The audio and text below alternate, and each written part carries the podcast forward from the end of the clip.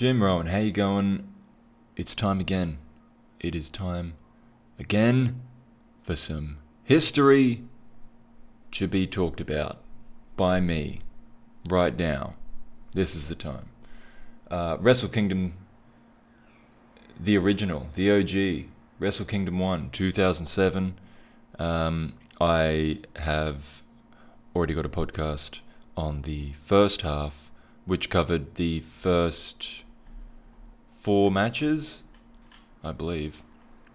And I believe this is the fifth match. Yeah, that's right, that we're up to.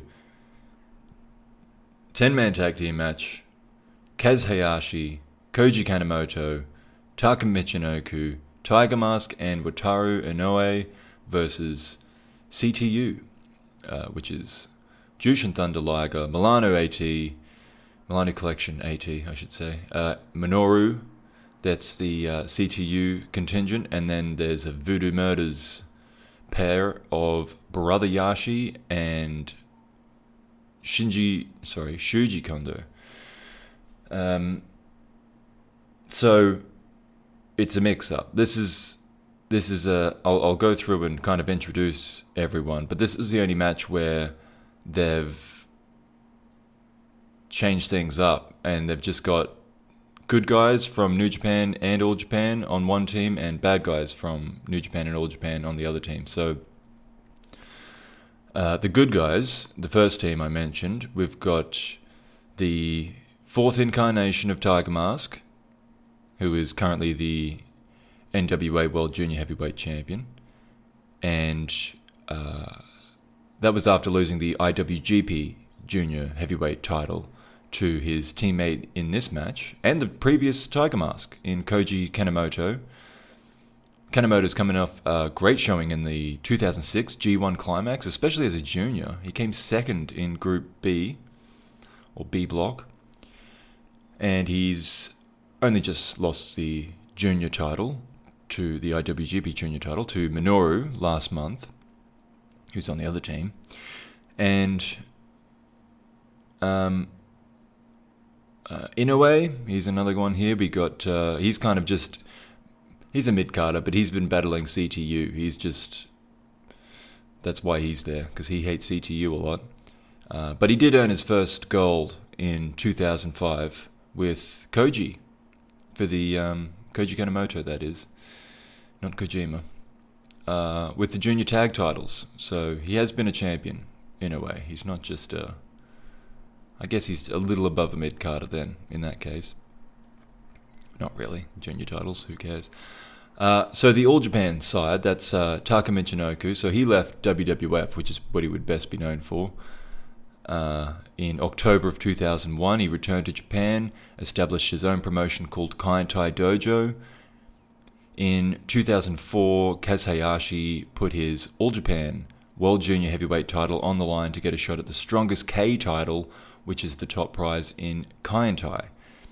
Hayashi won on that occasion, defended it twice in Kaientai, before facing Taka Michinoku in January of 2005, and in that match he lost both the All Japan title and the Strongest K title. So then those two, Taka and Hayashi, went on to team up in All Japan, but then more recently Hayashi has proved himself a top junior competitor once again in All Japan by becoming the undefeated winner of the All Japan Junior League tournament. Now, uh, okay, for those playing at home, I suppose, we have Kanemoto in the black trunks with the pink trim. I mean, of course, on New Japan World, this is featured on there. Inoue has the white pants Hayashi is in black with a bit of blonde in his hair. Taka is in the blue with the unfinished haircut. And if I have to explain which one Tiger Mask is, just stop listening to this. I don't want to talk to you. Uh, okay, and then the bad guys, I'll introduce them first. So we've got Jushin Thunder Liger, who should need no introduction, but uh, 11 time IWGP. I'll just uh, slur my way through that. IWGP Junior Heavyweight Champion uh, 11 times, and he's won junior titles all over the world individually as well as collectively, because he's one of the few J Crown champions, uh, which basically meant at the time you held all the titles at once. Um, and he's the founder currently and leader of the Control Terrorism Unit, CTU, which was his way of turning heel. And among others in this faction, uh, two of his teammates um, tonight is uh, so also part of CTU as mentioned.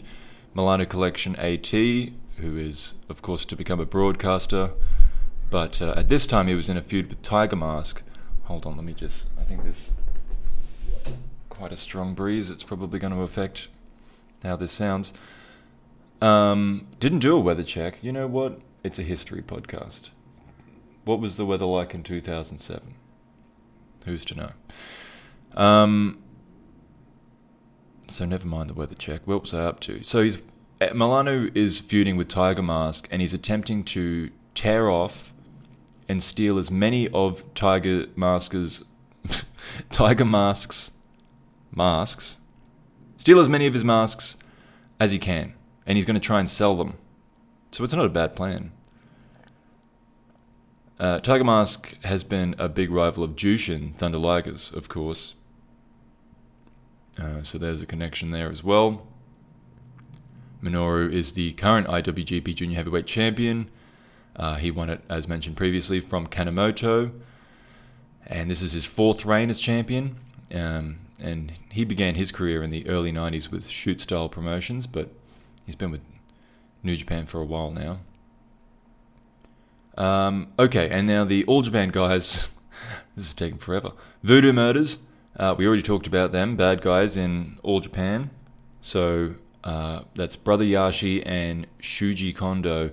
Yashi and Kondo have teamed with Milano Collection in the past, and they turned on him to form their own group, and they've turned they've teamed together since.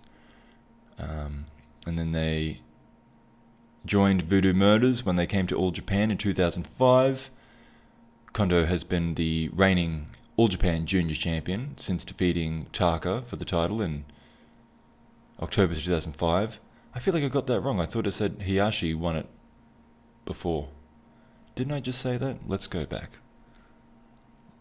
January. Oh, okay. Taka beat Oh, right, that's what happened. Taka beat Hayashi for it in January 2005, then Kondo beat Taka for it in October 2005. That makes sense. Um, so, yeah, Kondo is the All Japan Junior Heavyweight Champion, and um, these two as a team, uh, Yashi and Kondo, have been. They were undefeated in the round robin part of the All Japan Junior Tag League but they lost in the final. So, um, yeah, all these guys on both sides are, are pretty top junior heavyweights.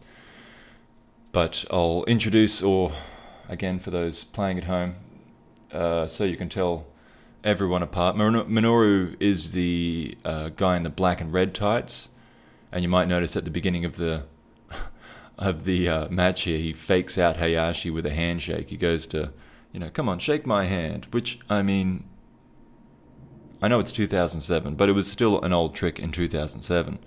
So the fact that Hayashi falls for it, and then um, Minoru just gives him a big thumbs down in his face, and Hayashi gets real mad about it. That's pretty funny. Anyway, so yeah, that's uh, Minoru, and uh, Liger's in his bad boy black outfit. Milano Collection is in the little black trunks with the short hair. Kondo's the big fella with the big red mullet, and Yashi has the dreads.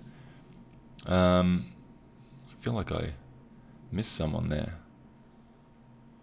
Liger, Minoru, Mil- oh no, that's everyone. Okay, here we go. So, yeah, really like 10 of the very top junior heavyweights in Japan, uh, three current champions.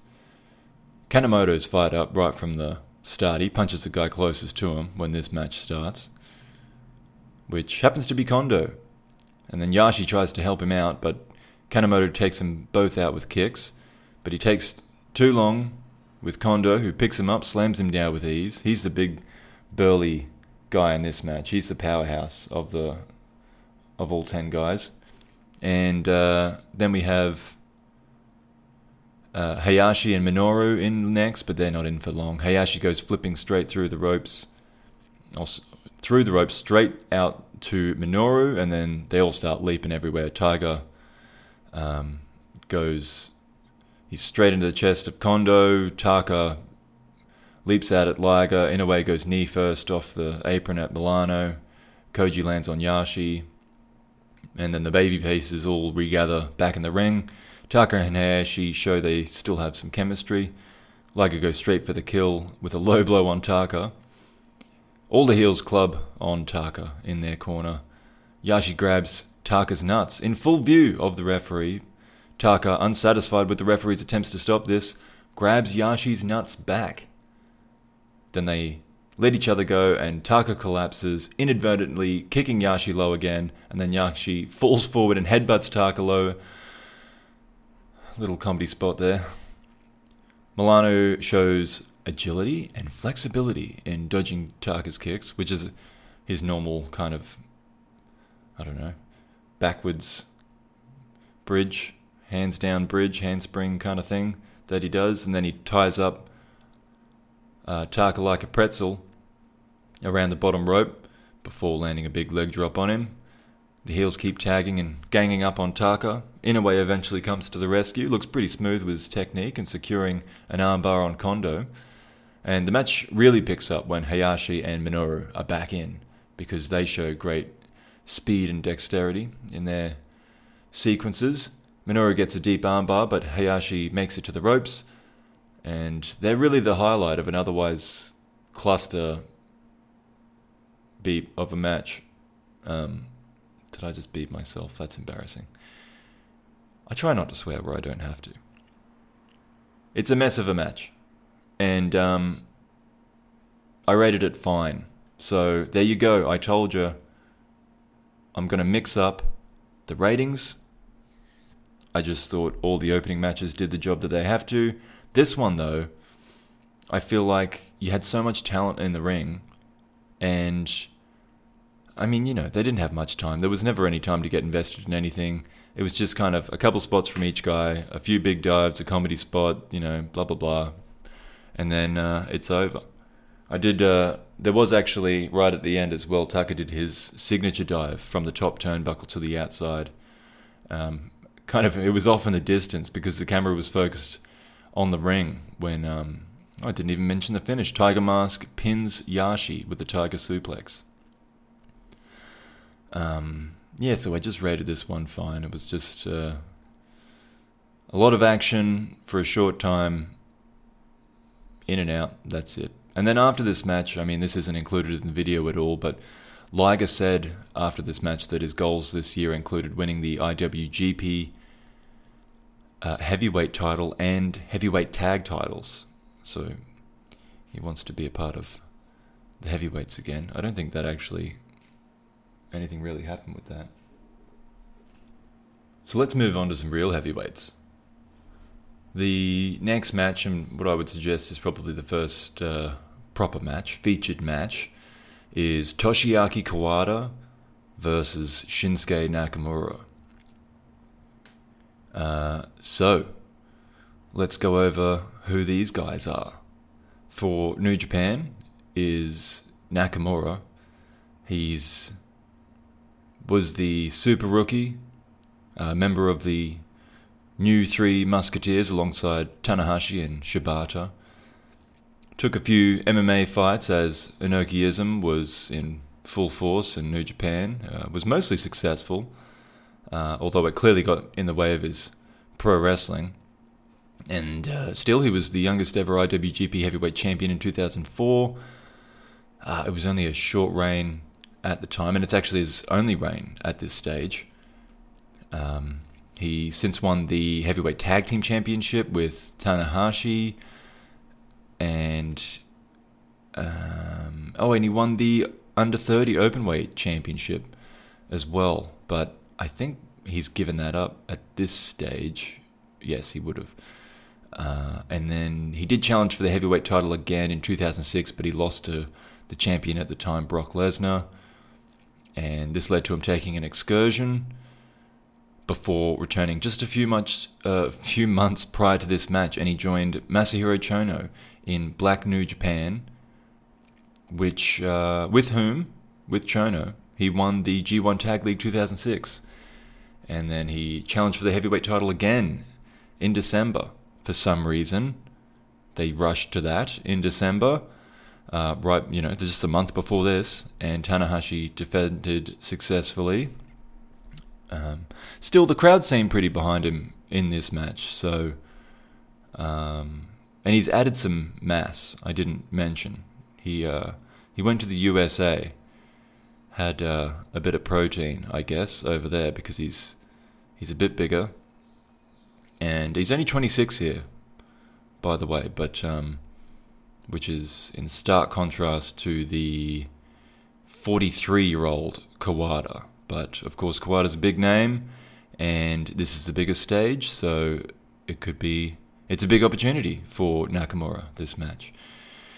Uh, and Kawada, Toshiaki Kawada, one of the legendary four kings of heaven or four pillars of heaven, um, which was the King's Road era of All Japan Pro Wrestling across the 90s, which just uh, incredible style of pro wrestling that kept to the traditional roots of the art, I suppose you would say, whilst incorporating incredible, incredible physicality and realism along with consistent, compelling, sports based, long form storytelling.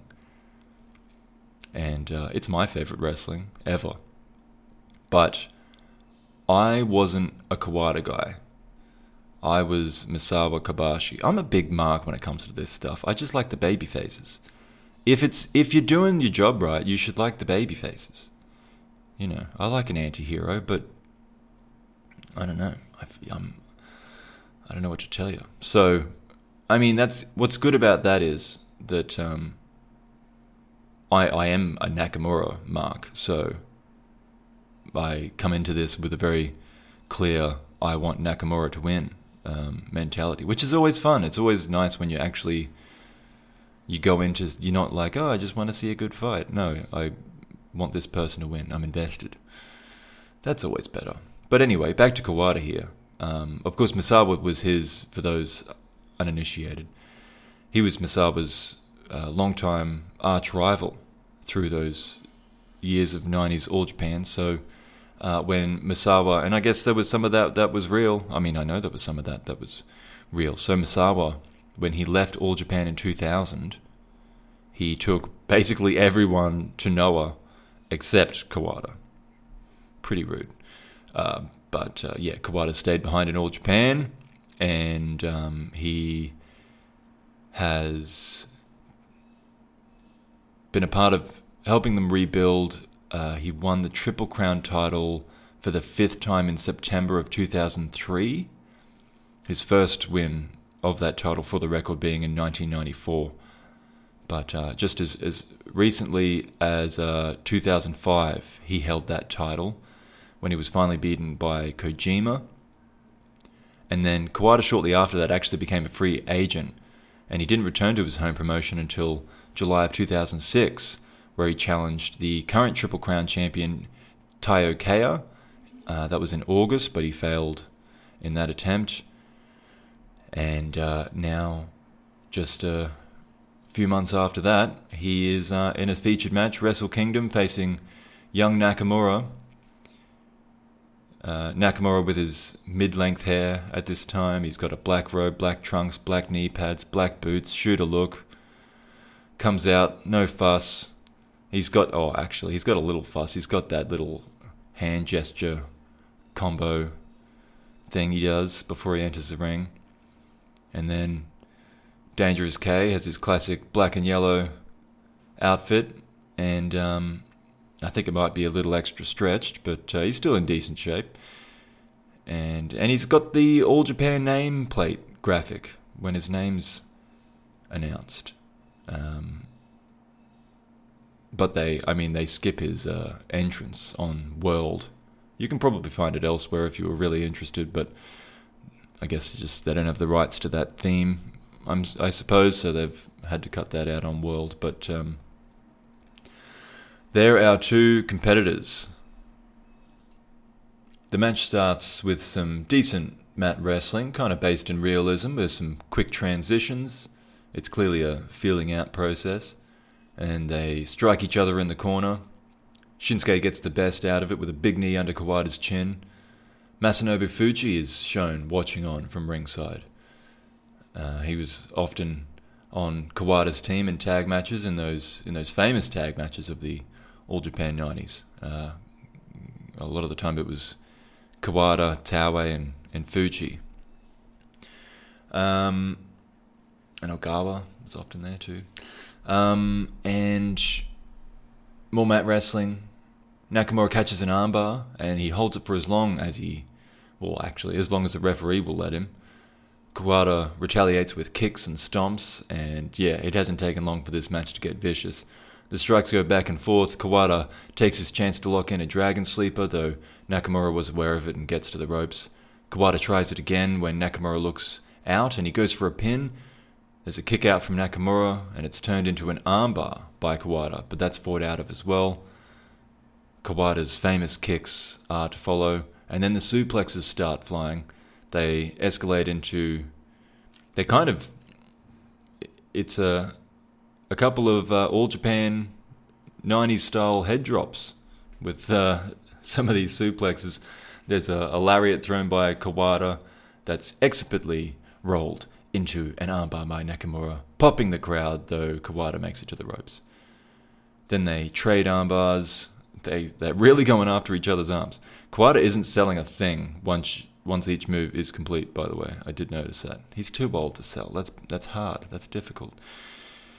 Nakamura catches a kick, lifts Kawada into a powerbomb, gets a two count, and then there's a triangle attempt by Kawada, though Nakamura just stacks him up, pins him, which forces Kawada to break it.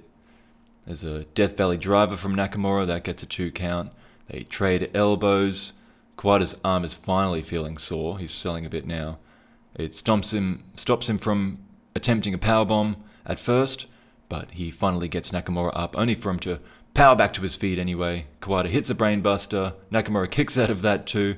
Nakamura fires up, uh, slides straight into a couple of knees, the way he did in his first MMA fight against uh, Alexei Ignashov. That just became this spot that just keeps happening over and over. They keep doing it, um, and that's what keeps him down.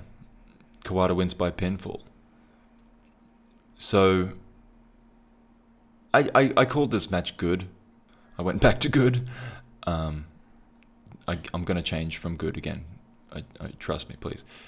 Uh, yeah, I just I don't know. I thought good was I, I kind of you know I liked the match.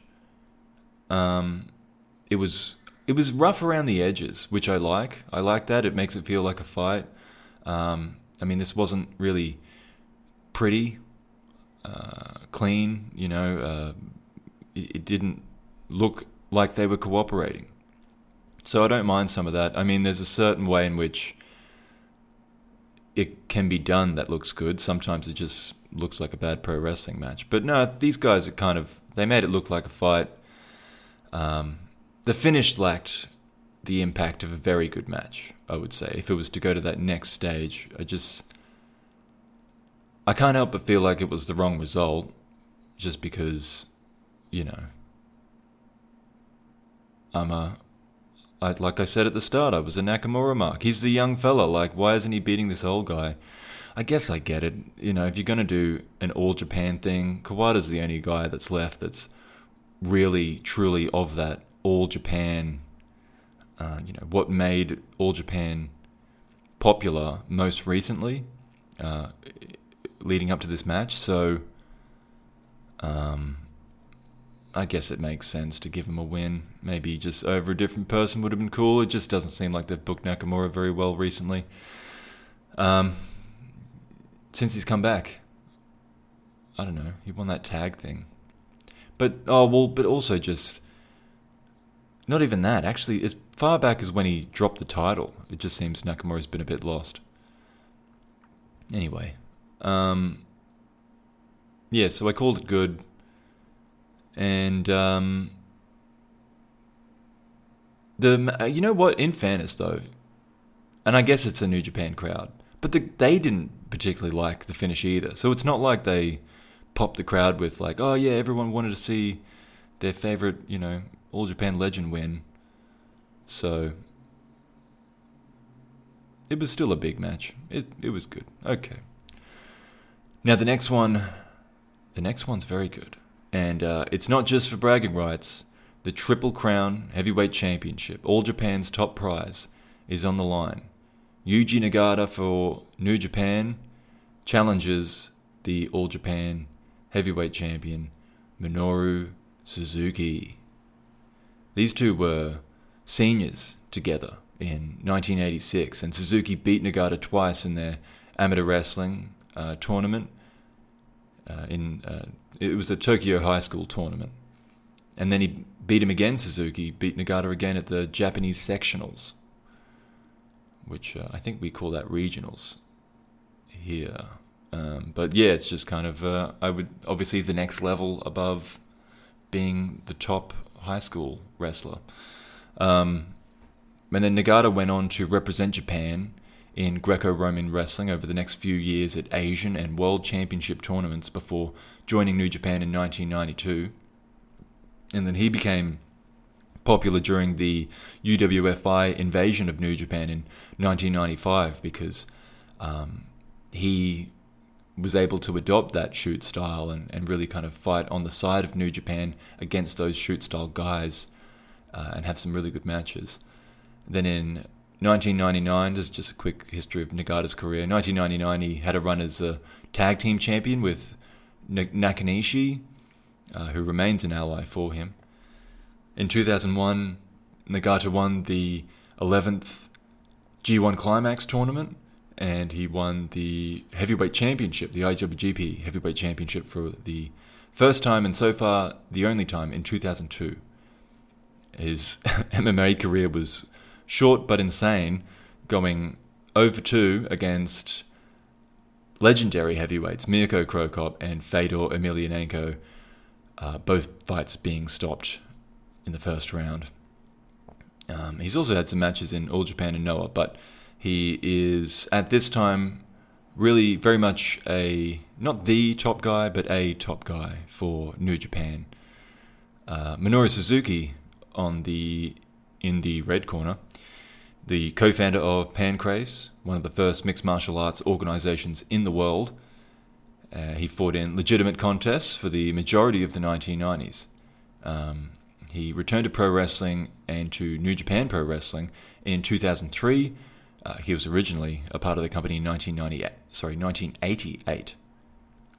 But he was quickly drawn into the shoot style wrestling that was getting big around that time uh, before making the full leap into the full contact competition with Pancrase. That was in 1993 that uh, Pancrase started and most of those fights were real.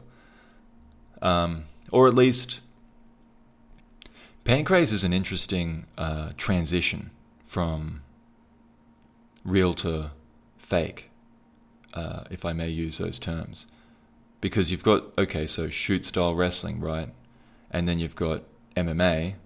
Or Pancrase is a good example. The early Pancrase um, in real fights because it's got that no punches rule. So it is pro wrestling. It's just real pro wrestling. Um, funnily enough, there's no uh, Irish whips in Pancrase.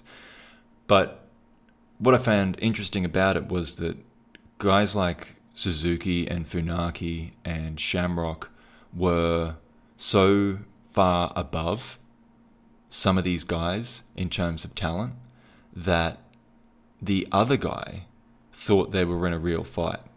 But the, you know, say Suzuki, for example, would just, in the spirit of pro wrestling, allow the guy to get more offense in than he otherwise would. Like Suzuki could crush him in 14 seconds, but that wouldn't be as interesting for the fans. And of course, he has a stake in the company. He wants the fans to be entertained. He wants their money. He wants them to come back. So he, you know, takes a couple bumps, lets the match go on a little bit, creates a little drama, and then finishes him, you know, five, ten minutes into the match. So it's still a real fight. And Suzuki isn't giving away to the audience that he isn't really struggling. But it's still a, it's like a one-sided work. Um, and I think that's just it's interesting uh, when you kind of when you look at pro wrestling on this spectrum um, of between the you know when it when it's shoot pro wrestling, real MMA, whatever, and then you slowly come back and you, you know Pancrase would be up there, just kind of half real, and then there's just maybe the finish is real, like in the UWFI match when Takada knocked out who did he knock out? He knocked someone out for real with a head kick, just bang, just to legitimize the what they were doing. Um, yeah, I don't know. It's just interesting that spectrum of things. But I'm off on a tangent. My apologies. So Pancrase started in 1993. Uh, but yes, like I said, Suzuki returned to New Japan in 2003.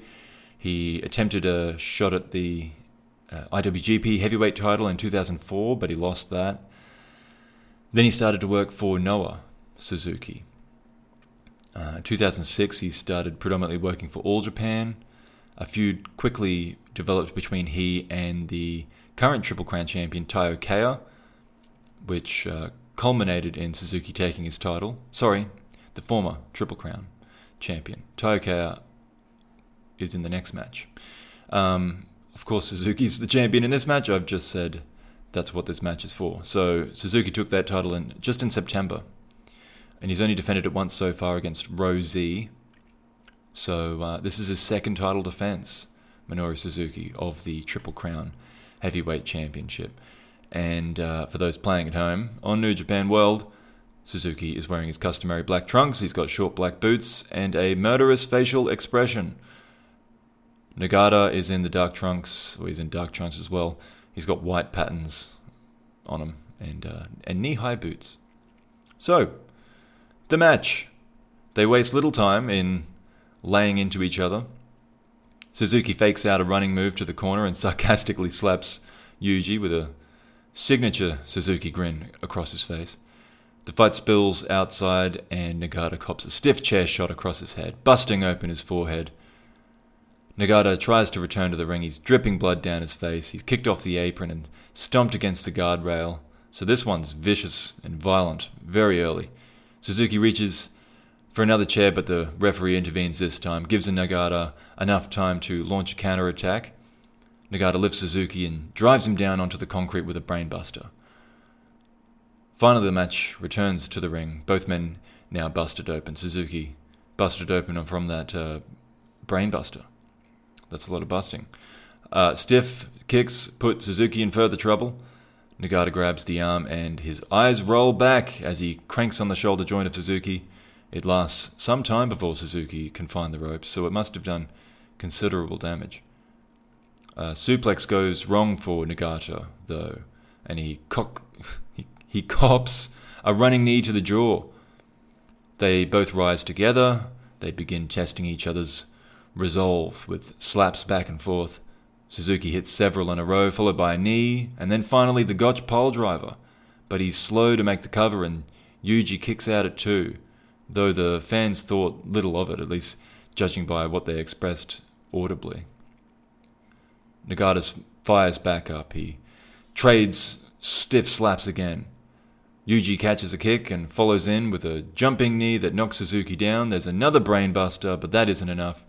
Suzuki picks, sorry, Nagata picks Suzuki up for the backdrop driver. That should be it, but Nagata's not done. He stops the pinfall himself and waits for Nagata, sorry, god damn it, waits for Suzuki to rise. Nagata waits for Suzuki to rise. A stiff kick seems to just wake Suzuki up. As he kicks out at one, he comes bounding forward with desperate slaps. Nagata knocks him back down goes for the backdrop again, but Suzuki slips out, gains control of the sleeper hold, and the crowd do react to that. Suzuki flips Nagata over with an impressive throw while in the sleeper and attempts to take his back on the ground, but Nagata fights the grip, nearly gets out. His uh, persistence, uh, well, it's, it's persistence from Suzuki that wears him back down. and um, Nagata goes out from the choke. The referee stops the match. Suzuki emerges the winner, retaining his title. And I thought this match was very good. I'm a big fan of both of these guys. I think this was a mem- memorable battle. Uh, they clearly had something to prove to one another, and uh, perhaps that's what got in Nagata's way in the end.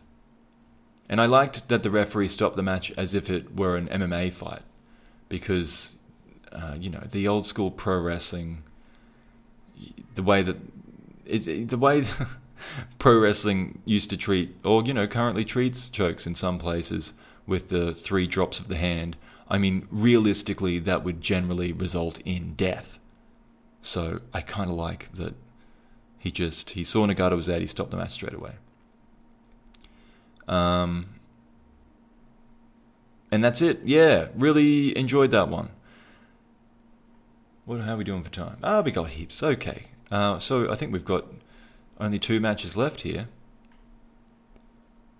Uh, yes, that is the case. Okay, so the second last match is for the IWGP Heavyweight Championship, and we have Hiroshi Tanahashi facing Taiyo Kea. Actually, I'll go back to how I had it. That was better this way. Um, so as well, we'll we'll go through both of them. So Tanahashi, quick history. Enrolled in the New Japan Dojo in 1999, made his professional debut later that year against Togi Makabe, and uh, was quickly recognized as a special talent, experienced early flashes of success. Uh, though there was a, a, negative personal incident that uh, increased his notori- notoriety with the public uh, in 2002, the uh, stabbing incident. I feel like I've. Oh, I would have talked about it before on the. Um, on the Inokiism podcast. Uh, he was stabbed by his girlfriend, and because his girlfriend was a rather prominent uh, news reporter, um, I don't know, I guess because it's a somewhat high profile, maybe like a C level fame uh, kind of squabble. Well, it's more than a squabble. He got stabbed. So, yeah, it made the news. It was kind of a, it created a buzz. So, he has uh, since then been really on an upward trajectory. He had that under 30 title for a long time. Um, as mentioned before, was tag team champion with Nakamura. And he, oh, last year faced Shibata in the. So I would have covered this in the 2006 podcast, also a part of this historical series. Um, but Shibata just destroyed him last year at the uh, January 4th show and has since left the promotion. So that wasn't great. But since then, um, we had the title stripped from Brock Lesnar, and that tournament in July of 2006 led to Tanahashi becoming the winner of, uh, well, the champion led to him becoming the IWGP champion for the first time. He beat Giant Bernard in the final, and then went on to beat the G1 Climax winner Tenzan in October. Because back then, winning the G1 Climax just earned you a title shot. It didn't earn you a title shot at the big show. None of this briefcase business back then. And um, as said before as well, Tanahashi did retain as uh, in December against Nakamura. So you know about Tanahashi though. Let's talk about Mauna Kea Mossman. Mauna Kea Mossman. He was uh, Taiyo Kea is what he would become. Uh, he's a Hawaiian state amateur wrestling champion. His uncle is King Curtis Iaukea, who was a journeyman in the territory days. Found some success in Australia, apparently. And um, he uh, for yeah convinced uh, his nephew to write an athletic resume to All Japan to Giant Baba. So he joined. Uh, this is Taiyo Kea now. He joined in uh, 1994 as a junior heavyweight, won his first gold just three years later over Ogawa, the um, who was uh, kind of the junior heavyweight stalwart heel for all Japan for a long time there, uh, apart from um, Nobu uh, uh, Fuchi. Um, but uh, he graduated to heavyweight as Misawa took over, so toward the end of the 90s, but he was kind of out of favor. So that was why when Misawa departed, Taiyo was one of the few guys to stay back with All Japan. And um, he changed his name to Taiyo as like it was an attempt to appeal to the Japanese fans a bit more. He's had some success as a tag team wrestler. Uh, he actually tagged with Keiji Muto at one point, won um, tag gold for both All Japan and New Japan within a week. And then uh, they were actually the first team to win both, let alone hold them simultaneously. Later, he turned on Muto and joined uh, ROD, Roughly Obsess and Destroy, which um, was a stable that guided him toward the Triple Crown title. He beat Suwama in 2006 for the champion uh, in the Champions or Champion Carnival final. Went on to defeat Kojima in July of 2006 to claim the Triple Crown Championship, and defended against Kawada in August. Defended against Suzuki, and um, in September Buchanan and D'Lo Brown turned on Taiyo and Taka Michinoku to join Voodoo Murders. So um, Kea and Taka entered the Real World Tag League in 2006, but they only made it to the semi final. So he's kind of, uh, because ROD fell apart, he's, he's without a team, I think, at the moment, apart from Taka. So, um, yeah, in this one, surely you can tell them apart. Taiyo's wearing the bright red booty shorts, and Tanahashi's got the full white outfit. And the match. Kind of a battle of homegrown youngsters, I suppose, from both sides. And they're and they're entering their prime as well at this point. I mean, uh, Tanahashi's 30, Kea is 31. The champion wears the IWGP title belt that resembles a crown, the title that was presented to Shinya Hashimoto in 1997. So this was covered in the Inokiism stuff as well. Oh, actually, no. The resolution of this would not have been. But you know what? We'll save it. We'll save it when I get up to it. So they've got this crown title at the moment because they had to bring it back because Brock Lesnar took away the IWGP uh, title that they created after retiring this title, that is yet to be resolved, but it is not far away. So they've had to bring back the crown title, and um, that's what Hashim. Sorry, that's what uh, Tanahashi holds at the moment. Begins with chain wrestling. This one, it's tight, it's aggressive. It was a good start. Tanahashi slaps Kea on the break rather than a clean exit and pays in kicks from the larger yet still agile challenger. The fight tumbles outside of the ring. Kea takes advantage with a driver to the concrete, which he exposed after peeling back that protective mat. The match, uh, or the fans begin to get behind Tanahashi as Kea takes over. There's a huge power bomb that's kicked out of by the champion. He skins the cat. He lands a sling blade. A subsequent German suplex earns a two count. Kea recovers and goes back on the offense, a lariat in particular putting Tanahashi in trouble. Tanahashi's second wind is bluntly stopped with a DDT, the pinfall for which is interrupted at two.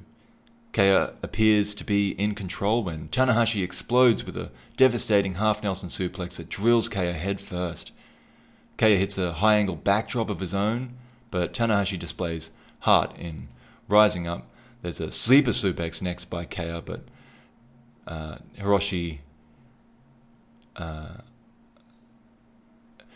leaves Hiroshi laying. However, it gives the challenger a chance to co- recuperate. Even though, okay, I think I've missed something in my notes here. because that's two moves by Kea, and I'm talking about giving Kea a chance to recuperate. But um, okay, I guess look, they're both hit big moves on each other. You know how it looks. They bet they kind of rise together and they're striking back and forth. Kea gains the upper hand. He crashes down with a DVD. There's a sit out powerbomb that follows, but Tanahashi just keeps getting back up. Kea attempts another sleeper suplex, but Tanahashi fights the grip, makes a comeback, hits the German, then a dragon suplex before the high fly flow, which is uh, only recently adopted, by the way, as his finisher. Um, but uh, that's how Tanahashi retains the IWGP Heavyweight Championship via pinfall from the high fly flow. And I thought this match was very good as well. Um, that's his third defense, too, by the way. I think I mentioned before. But, I mean, the participants in this match were not that over going in. So it's impressive that they had the fans really buying in before it was over. And um, it was, you know, the last match was a bit more shooty and rough. This was much more traditional pro wrestling. Uh, KO kind of acted as the giant, the bigger, stronger, more dominant guy, which allowed Tanahashi to be the babyface, um, you know, come from behind underdog. And um, that was a good dynamic. It worked really well. It was an entertaining contest. And I enjoyed it very much. So I well, I just spoke of um, Hashimoto, and uh, this match is a bit of a tribute to Hashimoto. Uh, it's called a Super Dream Tag Team match. Masahiro Chono and Keiji Muto team up against Hiroyoshi Tenzan and Satoshi Kojima. So all four of these guys have obviously long storied careers and I mean, delving into the background of just one of them is worthy of discussion. So, for the sake of brevity, here's a, a quick recap with kind of a focus on the relationships that these guys have shared uh, together. With uh, Chono and Muto, they debuted for New Japan in a match against one another. That was in 1984. And both men toured the world uh, to hone their craft, but came together again in 1990 to win the tag titles. By this time, uh, they, Chono, Muto, along with Hashimoto, were already recognized as the Three Musketeers. And in 1991, so I guess if it's not obvious, by Three Musketeers, it's kind of, uh, they were pointed at as the future of the company and uh, it didn't take long. Chono beat Muto in the final of the first G1 Climax tournament. That was 1991, and all three of them celebrated in the ring afterwards. But uh, they would not necessarily stay so close. Chono uh, won the G1 the next year as well, and this time the prize was being the NWA World Heavyweight Champion. In 1992, Muto headlined the first January 4th Tokyo Dome show as his alter ego, developed in the US, The Great Muta. He and Sting defeated the Steiner brothers in the what was the second New Japan WCW Super Show.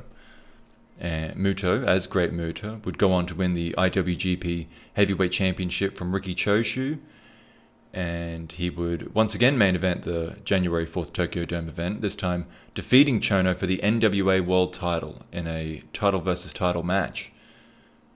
So, uh, I mean, you know, their friendship and rivalry continued at the top of New Japan cards until Muto's shock defection to All Japan in 2002. Um, along with his opponent, actually, Kojima left at the same time. More recently, Chono won the 2005 G1 Climax tournament for the fifth time, which is a, a record setting fifth time winning the G1 Climax. He's currently, well, he was the leader of Black New Japan, which won the Tag League in 2006, right at the end of last year. And, uh, of course, with Nakamura, as mentioned. Muto challenged Kojima for the Triple Crown in 2005 unsuccessfully Uh, then he revived the Great Muta to try again in 2006, but Kojima retained again uh, in the 2006 Real World Tag League. So that's All Japan. Muto and Kawada tied for points with Tenkozy. Tenkozy, uh, Tenjan, Tenzan and Kojima, they actually share a similar origin story as well. Kojima entered the, as their opponents, uh, I, I mean, Kojima entered the New Japan Dojo in February of 1991, and he debuted a year later in a match against Hiroyoshi Yamamoto, who would later adopt the name Tenzan. Um, although Tenzan had debuted professionally himself uh, earlier that year, and they went on to form a tag team by the end of the decade, but only became, or that only came after Tenzan's partner Chono uh, was injured. They were Cho Ten and for this reason, because um, uh, Tenzan had been tag champion with Chono three times. And then Muto recruited Kojima into NWO Japan. Uh, actually, all four of these guys were a part of NWO Japan, but um, Kojima and Tenzan uh, kind of struck instant success with a tag team title win at uh, it was their first try in the Dome, 1999. And they would continue as a tag team, but saw individual success as well. So Tenzan won his first G1 Climax tournament and subsequently his first IWGP heavyweight title in 2003. By then, Kojima had moved on to All Japan, but it was not until 2005 when he achieved singles glory in the form of the Triple, Triple Crown title. Cripple Crown? I'm sorry, Triple Crown title in a victory over Toshiaki Kawada. And then four days later, Kojima faced Tenzan, who was in his third reign as IWGP champion, uh, in a title versus title match, which you might notice is another parallel between these two teams, because uh, that happened with Muto and Chono as well. And this one between Kojima and Tenzan was a classic uh, because it was a 60 minute time limit, of course, and because both titles are on the line for both big companies, it looked like it was going to a 60 minute draw, which would have been a somewhat expected result, I, I, I suppose. Uh, but with, I think it was 11 seconds before the end of the time limit, Kojima wins and becomes the first person to hold both of those titles, the Triple Crown and the IWGP Heavyweight title, simultaneously. Tenzan took back the IWGP title a few months later, but then he lost it soon thereafter. He never had long title reigns. Um, and Kojima's title reign ended with the Triple Crown, that is. That came to an end in 2006. And just before that he announced his return to New Japan to compete in the G1, and then both of them together competed to, for the. Um, oh, they met again in the final of the G1 climax, and Tenzan would not only defeat his friend and rival, but he won the tournament, and was only the second to do so undefeated. And Tenzan then went on to form Great Bash Heel but still chose to reunite with Kojima for the first time in since 2002 uh, as a team in the All Japan Tag League at the end of 2006, so just last month. Uh, and Tenkozy won. Well, not only did they claim victory, in fact, they became the first and only team to have won the main annual tag tournaments in New Japan and All Japan. So this is happening a lot recently. These um, these firsts, these simultaneous firsts between the two companies, obviously because they've just started working together. But um, yeah, history is being made around this time, and uh, these guys have been a big part of the last couple of decades of Japanese wrestling history. So, Super Dream tag team match, I think, is apt. Uh, but I suppose I'll still introduce and each one. I mean, Kojima's in the black and orange, including his orange goggles. Tenzan is in the black, and he has horns. Chono's in his all blacks, well, kind of a Matrix style outfit, actually. Uh, and uh, Muto has a beautiful white coat over his black and white tights. The match begins with Muto rushing Tenzan with low drop kicks and shining wizards, attacking Kojima too and forcing them both to retreat outside momentarily. Tenzan returns and fights back with his signature Mongolian chops, enjoyed by the crowd who emulate Tenzan's hissing noises as he strikes. Soon it's Muto that needs a break beyond the ring. He rolls back in to tag Chono, then Tenzan simultaneously brings in Kojima. Chono is arguably a step slower than the other four and is beaten on before tagging back out. Uh, I mean, retirement's been on the table for Chono for at least a couple of years up until this point. But uh, he and Muto dial back the years. Chono with a figure four on Tenzan, Muto with the crossface on Kojima. Muto takes over, continuing to work Tenzan's legs, uh, partly with a figure four of his own. And he and Chono work together well to isolate Tenzan and wear him down.